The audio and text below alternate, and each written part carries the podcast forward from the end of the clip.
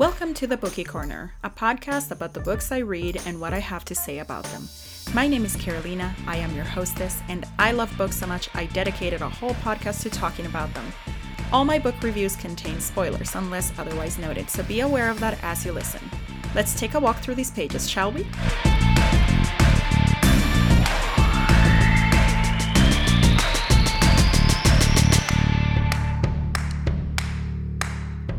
Hello, bookworms. Welcome back to the Bookie Corner. My name is Carolina and I love donuts. My favorite one is the white icing and sprinkles one. Call me childish, but it brings me back to my childhood and I just love the taste of it. It's so sugary and delicious. Today, we're going to be talking about The Last Mrs. Parrish by Liv Constantine. The Last Mrs. Parrish is an adult novel and it is in the thriller, suspense, and psychological fiction genres. Liv Constantine is the pen name of best selling authors Lynne Constantine and Valerie Constantine. Their debut thriller, The Last Mrs. Parrish, was a Reese Witherspoon Book Club selection, a People Magazine Book of the Week, a Target book selection, and it is in development for television. They are national and international best-selling authors with books available in 26 countries. As Liv Constantine, they also wrote The Last Time I Saw You, which will be released on May 7th, 2019, and as Lynne and Valerie Constantine, they wrote Circle Dance. The synopsis reads Amber Patterson is fed up. She's tired of being a nobody, a plain, invisible woman who blends into the background. She deserves more, a life of money and power like the one blonde haired, blue eyed goddess Daphne Parrish takes for granted. To everyone in the exclusive town of Bishop's Harbor, Connecticut, Daphne, a socialite and philanthropist, and her real estate mogul husband Jackson are a couple straight out of a fairy tale. Amber's envy could eat her alive if she didn't have a plan. Amber uses Daphne's compassion and caring to insinuate herself into the family's life, the first step in a meticulous scheme to undermine her. Before long, Amber is Daphne's closest confidant, traveling to Europe with the Parrishes and their lovely young daughters, and growing closer to Jackson. But a skeleton from her past may undermine everything that Amber has worked towards, and if it is discovered, her well laid plan may fall to pieces. With shocking turns and dark secrets that will keep you guessing until the very end, The Last Mrs. Parrish is a fresh, juicy, and utterly addictive thriller from a diabolically imaginative talent as far as my thoughts go with this book, I personally don't think this book belongs in the psych thriller genre because there's not a lot that's thrilling about it in my opinion. I do think that it has some really dark themes in it, and I think that it's clever in the way that it was written, but I don't necessarily think it's a psychological thriller because when you think psychological thriller, you think, oh my gosh, like all of these crazy twists and turns are gonna come at me, and I'm not even gonna know what's gonna happen. Think something like Gone Girl, for example, where you just do not really know what's going to happen. You don't know what's coming. Think of it crafted in that way. This one didn't actually do that. It was exciting at times, but it wasn't something that kept me at the edge of my seat. I think a lot of that is because the book has a bit of a slow start. So the first half of it is in Amber's point of view. Amber is a really unlikable character. She is the antagonist of the story and it is obvious from the beginning it's not like the author is trying to hide that from the reader. Amber literally hates everyone around her because they happen to have a better life than what she thinks she deserves. So she thinks that everybody around her because they have money they are well off and they're they have better lives than she does and she deserves to have that life while everybody else around her doesn't. Amber is a con artist plain and simple. She has planted herself into the lives of uh, Daphne and Jackson Parrish. So Daphne had a sister who died of cystic fibrosis, and the way that Amber came into her life was going up to her at the gym saying that she was grieving the loss of her own sister, who she never had. Um, saying that she died from cystic fibrosis, knowing that Daphne had charities and things dedicated for that because it was important to her. She was still grieving the loss of her sister. So she uses that to come into Daphne's life she thinks that Daphne is going to be more sympathetic and is going to open herself up more if she knows that Amber had the same situation happen to her. So, Jackson Parrish is a real estate mogul, so he has a lot of money, and Amber thinks of him as her big fish, basically. She has planted herself into the lives of other people for monetary gain, and it has never panned out for her. And she obviously thinks that this is her chance to do it because she Jackson is absolutely gorgeous. Like, of course he has to be, because I mean, it always is like that, right? In in novels where the guy is really rich, he's also really good looking. So that this is the last one in her scheme. It's the it's Daphne Parrish who has everything Amber wants. So she has the husband, the kids, and most importantly the money. She thinks that money is what's going to solve all of her problems because she grew up really poor. I don't often read books where you are directly in the point of view of the antagonist which is why I enjoyed this part of the book. I think it's really cool to write on this from the point of view of the antagonist because you don't see that very often. And I just think that's that was really good. I think my main issue though is that Amber's half lasts for a really long time and it's mostly about charity dinners and designer stuff and lunch and dinner dates and Amber just hating everybody around her and everybody that she comes in contact with just because they have more money than she does. Even though most of these people have been nothing but nice to her. And it just kind of doesn't make any sense because as a human being, you are neither 100% good or 100% bad. And it feels like Amber was very two dimensional in this way.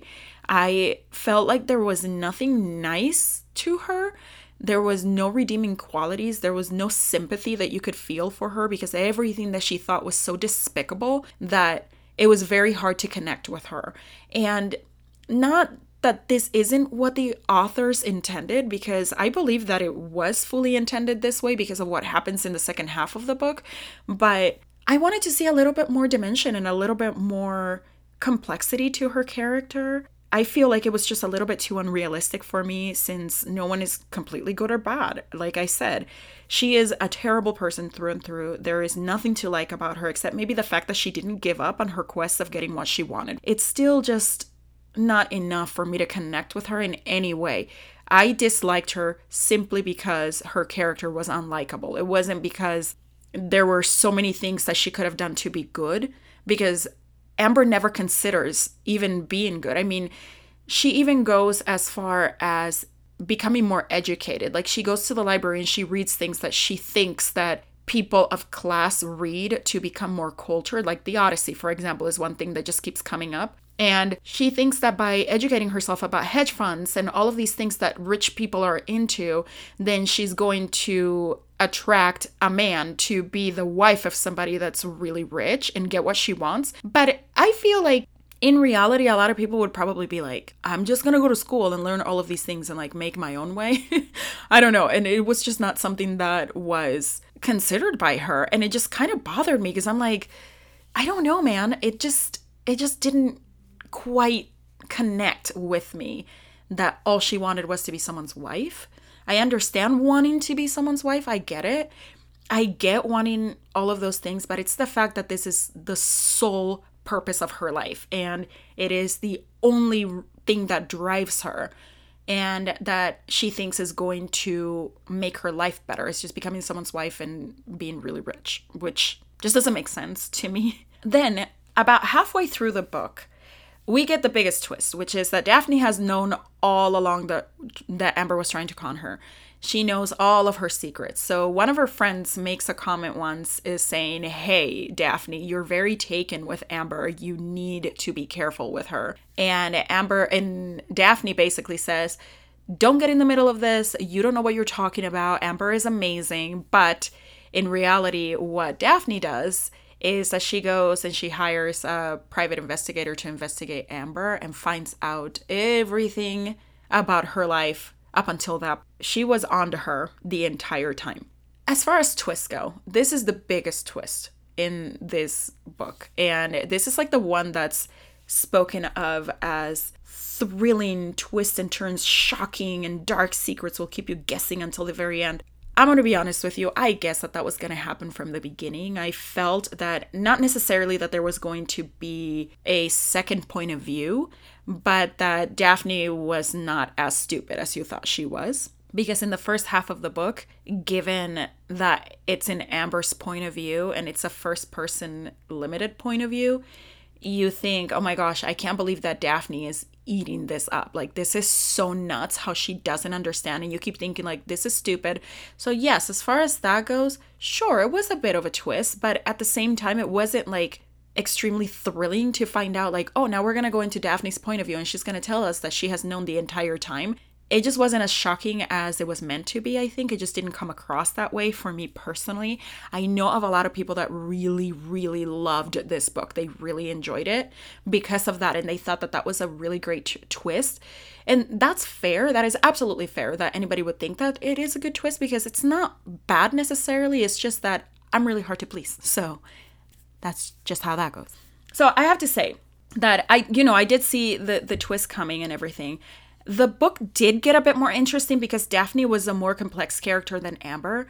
Um, she there was a lot more of her backstory, and there was Uh, you know talk about her children and how she felt trapped because she had her two kids and jackson had control of everything and she felt like she couldn't get away so there's a lot of complexity there where she is grieving her sister. Then she is in this awful relationship, has been in it for years. And then also not being in contact with her mother. And all of these things kind of add up to give me a more complex character. I think my main problem was that Daphne was in Daphne was in a pretty intensely abusive relationship with Jackson and nobody knows this, right? Which is the case for most women that are abused. A lot of people just don't know that they are. And I get that. I totally understand. But I feel like he abused not only her, but also their daughters. He was just extremely verbally abusive. He was sexually abusive with her. He hit her. And the, the entire time that Daphne has known that Amber is not sincere and that she's trying to steal her husband, Daphne knows that what she wants, what Amber wants, is to be with her husband, who is extremely abusive. And she uses Amber to be able to get away from her husband. While I understand this part of it, it also strikes me as extremely problematic. The fact that Amber and her husband start sleeping together and she knows like, "Oh my gosh, this is happening. I'm going to be able to get away. I'm going to be able to say, "Hey, he's cheating on me, blah blah blah. I'll be able to divorce him and all of this." But she knows what's going to happen to Amber. And she thinks that Amber deserves being abused because Amber is such a bad person. I find this really problematic. I, you know, I get it. Amber is a really unlikable character. I totally understand. I think she was written in a two dimensional way where there's no depth to her character because of this, because you're just supposed to mindlessly hate her just so that when, quote unquote, things come to her, like what she deserves gets to her, then you feel more satisfied about what's happening. But I can't feel satisfied about that. I can't feel satisfied about one abused woman being replaced by another abused woman. It just, it really bothered me. It bothered me back then. It bothered me now when I had to reread the story. And I think it bothered me even more now that I read it with a fresh set of eyes. And I was like, oh my gosh, this is so messed up. And I am so not okay with that. I think it, well, I like a main character with a bit of gumption like Daphne, this little bit of the story doesn't make Daphne likable at all because it feels as if she thinks that the only justice Amber can get is by being abused by a man. This sends a really dangerous message that just because a woman is a bad person, she deserves to be raped and to be hit and to be abused to the point where she is at the end of the book she is described as thin and pale. And i'm just like whoa hang on just a second. This is so not okay. Regardless of how narcissistic a person is i just don't feel like that's the justice that she deserved. Then comes the very end of the book where Daphne then gets Jackson into trouble with the law. She walks into his office with the FBI and they put him into jail for 36 counts of wire fraud, money laundering, and tax evasion, which I just read directly from the book.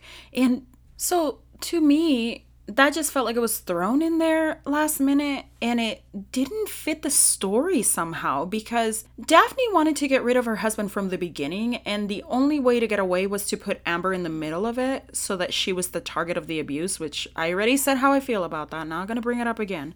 But now you're telling me that she had the ability to get rid of him by putting him in jail for doing something i i felt a little cheated. I felt like okay well he got what he wanted. Daphne got to get away and she was finally happy.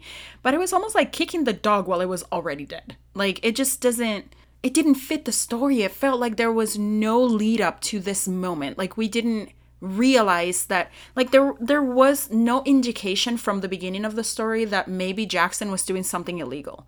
Whenever something this big happens, like a twist like this happens in a book, usually you have a little bit of lead up to it. Like you'll read back and you'll be like, oh my gosh, yeah, that makes so much sense. Like, look, this is the little bit of foreshadowing that told us that that was probably going to happen. We don't get any of that in the book. At least none that I could see what after reading the book twice. So, I don't know. I I felt like in the end Daphne ended up turning out to be pretty unlikable as well, using Amber's past over her head instead of doing the right thing and turning her in. So, Amber is not even Amber's real name. Her name was Lana Crump, and she had changed her name after having to flee from the police because she had accused a man of rape when he hadn't done anything, and then he got beat up in jail and ended up being in a wheelchair for the rest of his life because of it.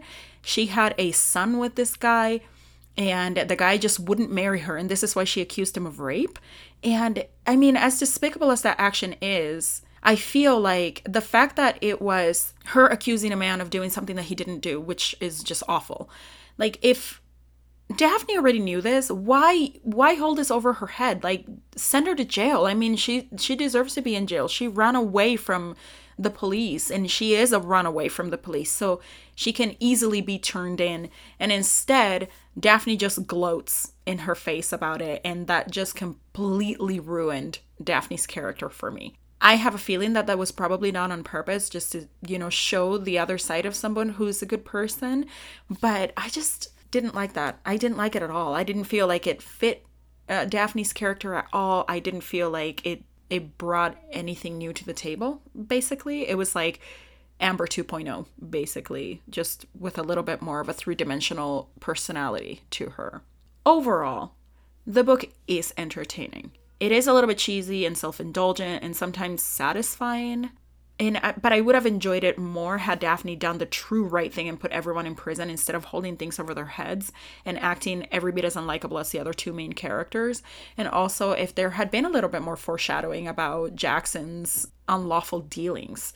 It would have been really nice to see that because then that ending would have felt more as a part of the book and not something that was thrown in there. So, this is where I'm going to leave this episode today. What did you think about this book? Did you read it? Let me know what your thoughts are. I am the Bookie Corner on Instagram, Facebook, and Twitter. I would also love to hear about something that you love. So go find me, follow me, and send me a message if you agree or disagree with something that I had to say. I would love to hear about it and continue a conversation.